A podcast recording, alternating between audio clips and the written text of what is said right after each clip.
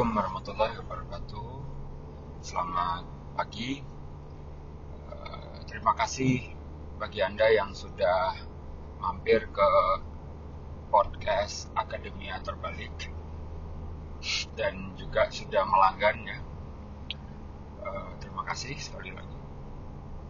Nah, eh, pagi ini saya akan cerita tentang konferensi seminar akademik uh, ini sangat berhubungan dengan acara yang akan diselenggarakan oleh The Conversation Indonesia lewat Twitter Space nanti sore tanggal 24 September pukul 15. Nah, uh, tentang konferensi ya. Jadi konferensi ini adalah suatu acara yang diselenggarakan untuk bertukar pikiran. Ya, jadi apakah itu seminar, apa pun namanya ya, bisa seminar, konferensi, loka karya, semi loka, uh, apa, ya workshop dalam bahasa Inggrisnya. Itu semua adalah satu acara yang mempertemukan banyak orang. Nah, pasti ada tujuannya ketika orang bertemu pasti ada tujuannya. Nah, tujuannya ini yang perlu kita lihat, gitu ya. Karena tujuan dan dan niat ya, niat dan tujuan. Sorry, saya balik. Niat dan tujuan karena uh, ya kita percaya ya apa pun itu akan dinilai berdasarkan niatnya. Kemudian apa pun itu juga dinilai berdasarkan tujuannya baik atau tidak sesuai dengan uh, nilai-nilai uh, yang kita anut atau tidak gitu. Nah, sekarang kita bergeser uh, ke arah akademik ya. Jadi seminar, konferensi, apa pun namanya yang berkaitan akademik ya, diselenggarakan oleh kelompok akademik. Tujuannya sama, ingin mempertemukan banyak orang. Di dalam acara itu sama pula ingin mempertukarkan pendapat, mempertukarkan uh, pikiran. Gitu ya. Nah, niatnya pun juga pastinya uh, niat yang didasari oleh nilai-nilai akademik. Nah, kemudian biasanya ada call for abstract kemudian diikuti dengan uh, ya, acceptance letter ya. Jadi penerimaan abstrak mana yang diterima untuk dipresentasikan. Kemudian biasanya diikuti dengan uh, pengiriman jadwal pengiriman makalah lengkap. Nah, sampai di situ sih tidak ada masalah ya tidak ada masalah orang berkegiatan kemudian bertemu di satu tempat kemudian uh, apa namanya ya bertukar pikiran, berjejaring, berkenalan, saling tukar nomor ponsel, saling tukar kartu nama, gitu ya, dan seterusnya. Dengan harapan uh, suatu saat pasca acara uh, mereka bisa uh, apa, melanjutkan gitu ya ide-ide uh, yang mereka punya dan menggabungkan ide-ide yang masing-masing uh, dimiliki. Eh, ketika misalnya sebuah konferensi diselenggarakan di tempat wisata, sampai di situ juga tidak ada masalah sebenarnya, karena uh, dalam beberapa seminar di bidang saya ya, baik yang level nasional maupun internasional ya, sebenarnya mereka juga menawarkan daerah wisata apa yang dapat dijelajahi. Uh, sambil seseorang menghadiri sebuah seminar. Misal saya waktu itu pernah hadir di European, European Geoscience Union pertemuan ilmiah tahunan ya, EGU European Geosciences Union nah, itu diadakan di Vienna selalu di Vienna. Nah, tidak ada yang menyangkal kalau Vienna itu kota wisata. Kota wisata cantik sekali.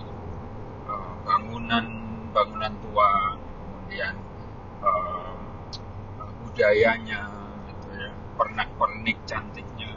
Dan kemudian uh, ada river cruise ya uh, lintas sungai. Nah di situ saya tahu kita bisa berlayar di sungai melintasi beberapa negara ya uh, karena ada sungai namanya Sungai Danau yang melewati beberapa negara ya ada Jerman, Hungaria, Austria di mana ada kota Vienna dan seterusnya. Nah, Sungai Danau ini memang terkenal indah, bersih, jernih begitu ya. Sampai kemudian di diubah menjadi sebuah lagu uh, berjudul Bio Danube. Nah, pasti tahu ini kalau saya bersenandung sedikit. Jadi lagunya itu instrumental, orkestra, klasik, yang iramanya seperti ini kira-kira. Na na na na na na na na na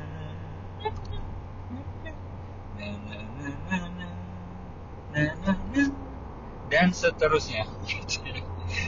Tolong dicari itu siapa yang mengarang ya jadi musisi klasik uh, yang mengarang siapa silahkan dicari. Nah, oh itu indah sekali.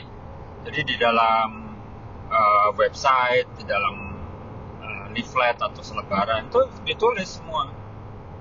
Wisata itu wisata ke kastil tua wisata ke tempat pembuatan bir misalnya itu ditampilkan jadi tidak ada masalah dengan seminar di tempat wisata. Nah, eh, artinya apa? Artinya sepanjang niat, motivasi, tujuan begitu ya eh, adalah berjejaring, ya tidak ada masalah. Kita ketemu di tempat yang menyenangkan begitu ya. Bukankah eh, penelitian apa secara psikologis itu kita akan lebih terbuka kalau kita berada di tempat yang menyenangkan gitu. Nah, kemudian ketika uh, sebuah seminar itu misalnya mengundang tokoh gitu ya. Sampai di situ juga tidak ada masalah sebenarnya. Ada tokoh uh, apa ilmuwan tertentu yang sangat dibanggakan misalnya. Dan ada tokoh pemerintah daerah misalnya yang yang ketempatan gitu. itu juga tidak ada masalah sampai di situ sebenarnya kembali lagi ketika saya menghadiri ikatan pertemuan ilmiah tahunan ikatan ahli geologi Indonesia misalnya atau himpunan ahli geofisika Indonesia ya perhimpunan ahli air tanah Indonesia sama. Kami juga uh, panitia ya mereka juga mengundang pimpinan daerah setempat gitu ya atau uh, ada perwakilan dari kementerian bahkan menterinya sendiri. Bahkan acara the conversation ini juga uh, pernah saya rasa juga sering gitu ya mengundang sampai ke menteri begitu dirjen jadi sampai di situ juga biasa sebenarnya. Selama tadi niat motivasi tujuannya memang untuk berjejaring secara akademik bertukar pikiran. Nah kemudian eh, ketika sebuah seminar atau konferensi itu dibiayai oleh perusahaan swasta misalnya atau eh, perusahaan komersial ya industri kata lainnya industri. Sampai di situ juga tidak masalah. Bukankah bukankah uh, kelompok akademik ya kita begitu sudah biasa diundang satu acara yang diselenggarakan oleh penerbit komersial misalnya Elsevier, uh, Wiley, Emerald, Tyler Francis. Sudah biasa kan kita uh, apa namanya menghadiri undangan acara-acara seperti itu baik yang sifatnya uh, luring in person ketemu langsung atau yang daring nah, atau misalnya Clarivate Analytics misalnya yang membuat yang memiliki web of science itu juga rasanya setiap bulan saya selalu mendapat kiriman webinar-webinar seperti itu. Jadi sampai di situ juga sebenarnya kalau kita uh, runut lagi ke belakang tidak ada masalah. Uh, selama kembali lagi nih ya motivasi tujuannya memang uh, murni untuk berjejaring bertukar pikiran secara akademik gitu ya. Nah, nah sekarang apa yang masalah dong Pak Erwin begitu ya? Sampai akhirnya acara Twitter Space ini diselenggarakan. Sampai akhirnya Pak Mas Duki menulis di The Conversation tentang uh, bahwa banyak konferensi itu tidak tidak tidak melampaui standar ilmiah misalnya. Terus apa dong masalahnya sampai itu semua ditulis begitu dan kita bicarakan hari ini? Ya sebenarnya kembali lagi niat motivasi tujuan begitu. Ya. Karena begini saya runut dari belakang kali ini. Ketika se sebuah seminar misalnya dibiayai oleh industri tapi kemudian ada konflik kepentingan maka ya itu menjadi salah memang. Contoh misalnya ada sebuah seminar uh, topiknya kesehatan tapi diselenggarakan oleh pabrik obat. Dan di dalam seminar itu atribut pabrik obat itu ya ber, bertebaran di mana-mana ini. Dari apa namanya uh, stand uh, kemudian ada brosur ada slide powerpoint uh, ada panel di dinding besar sekali yang isinya promosi tentang obat itu. Kemudian ada juga undangan bagi beberapa peserta yang dibiayai secara penuh oleh perusahaan obat itu ya untuk menghadiri acara. Ya itu memang akan berpotensi konflik kepentingan. Ingat ketika uh, anda semua misalnya diminta menulis di sebuah jurnal itu kan diminta menyatakan ya diminta menyatakan atau menuliskan disclaimer ya atau pengungkapan apakah anda pernah uh, bekerja sama dengan pihak-pihak yang anda tulis begitu di dalam artikel? Atau contoh di conversation misalnya itu selalu ketika seorang penulis uh, sudah final tulisannya dan sudah disunting bersama para editor ya dan sudah siap untuk diterbitkan maka penulis harus mengisi uh, kotak uh, pengungkapan nah di situ ke kemungkinannya ada konflik kepentingan pas ya, ketika dibiayai oleh sebuah industri ya. Contoh tadi pabrik obat. Tentunya saya sangat minim, artinya saya saya tahu tapi tentunya tidak semua saya tahu. Nah, contoh yang lain misalnya sebuah perusahaan pengeboran membiayai suatu cara pasti ada konflik kepentingan dalam hal itu. Uh, ada yang konflik kepentingannya itu memang sangat terlihat ya kasar ada yang halus. Kemudian mundur lagi ketika sebuah konferensi itu mengundang banyak orang selebriti selebritas ya. Kemudian pemimpin daerah. Ya tidak ada masalah sebenarnya nah menjadi masalah ketika kemudian mungkin kembali niatnya. Niatnya bahwa menghadirkan orang-orang ini tanpa dasar yang tepat gitu ya. Topik yang disampaikan itu tidak jelas ya itu memang akan jadi masalah. Setidaknya mubazir lah gitu. Kalau kalaupun mungkin tidak ada konflik kepentingan ya mubazir. Karena kan mendatangkan uh, orang-orang ini juga tidak murah. ya.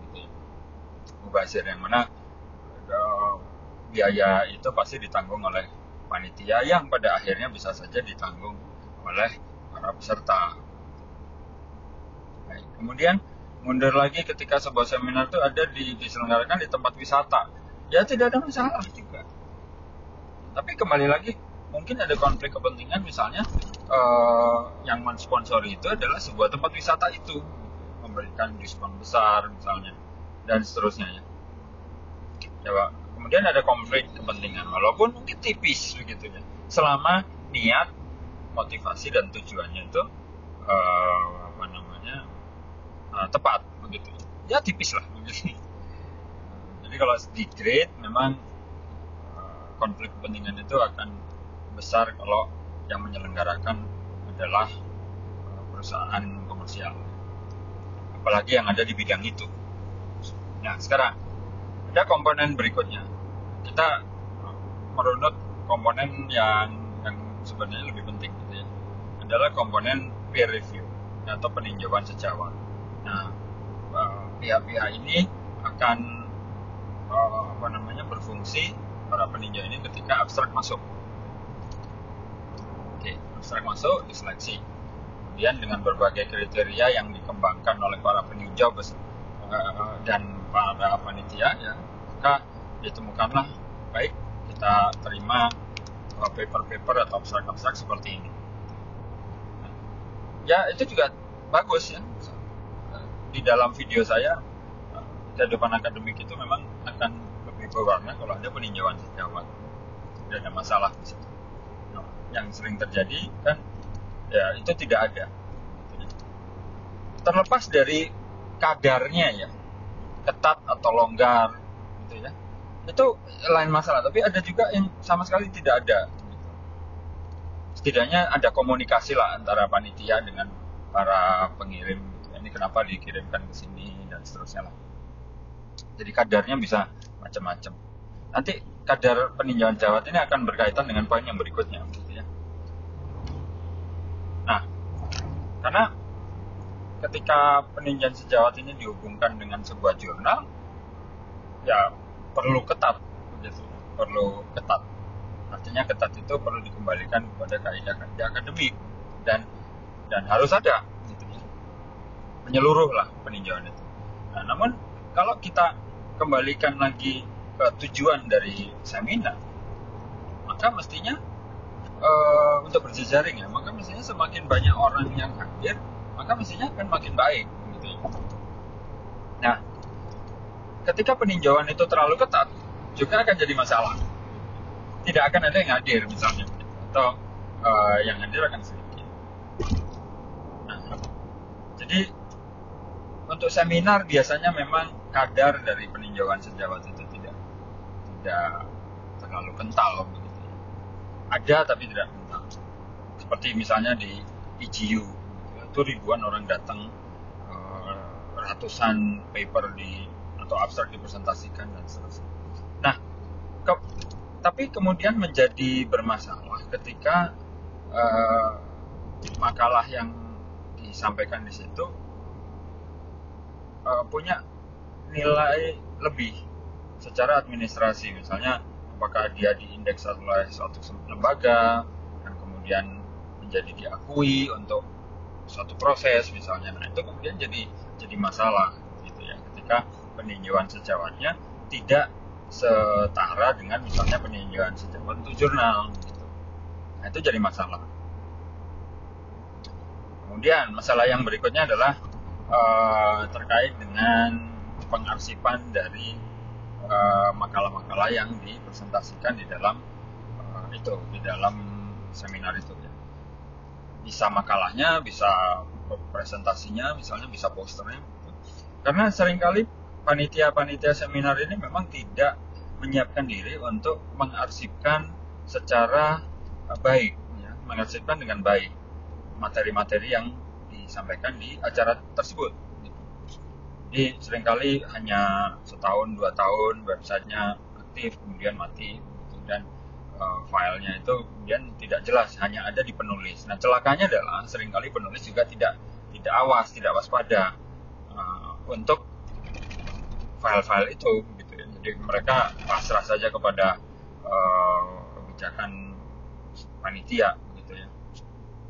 Nah itu juga tidak bagus karena sering kali kemudian panitia tidak merawat file itu. Jadi tidak ada sisa setelah seminar selesai, dua tahun kemudian tidak ada sisa.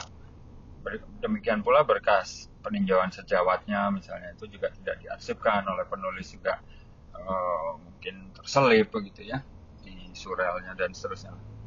Nah itu yang kemudian menjadi poin yang ini ya masalah sejauh mana file-file itu dapat ditemukan, dapat dicari, dapat diakses, dapat dibuka, dapat dipakai ulang oleh para pembaca sekian tahun setelah seminarnya selesai. Nah, jadi itu justru faktor penting yang menurut saya perlu diangkat. Uh, apa? Ya itu. Jadi tidak panitia seminar sering kali kurang memperhatikan hal-hal seperti ini. Gitu ya. Padahal di sisi lain para hadirin itu berharap ya panitia seminar sudah mengarsipkan gitu ya dengan baik. Oleh karena itu di sini saya menghimbau bagi para para pengurus seminar ya untuk juga memperhatikan ini. Anda harus punya uh, semacam repositori untuk menampung file-file ini, metadatanya lengkap ya. Uh, nama penulis, afiliasi dan seterusnya itu bisa ditemukan dengan mesin pencari dan long term ya jangka panjang itu satu. Yang kedua bagi para penulis saya minta anda juga harus harus mengimbau anda juga harus ini apa namanya sadar bahwa sadar untuk melakukan pengarsipan mandiri begitu. Ya, bahwa apa pun yang anda presentasikan itu keluar dari uh, olah pikir anda dengan rekan gitu ya. Dan Anda harus hargai itu, jangan sampai suatu saat uh, kemudian menjadi kemudian menjadi mati gitu ya. Demikian kurang lebih yang saya sampaikan. Terima kasih. Assalamualaikum warahmatullahi wabarakatuh. Sampai jumpa di podcast yang berikutnya.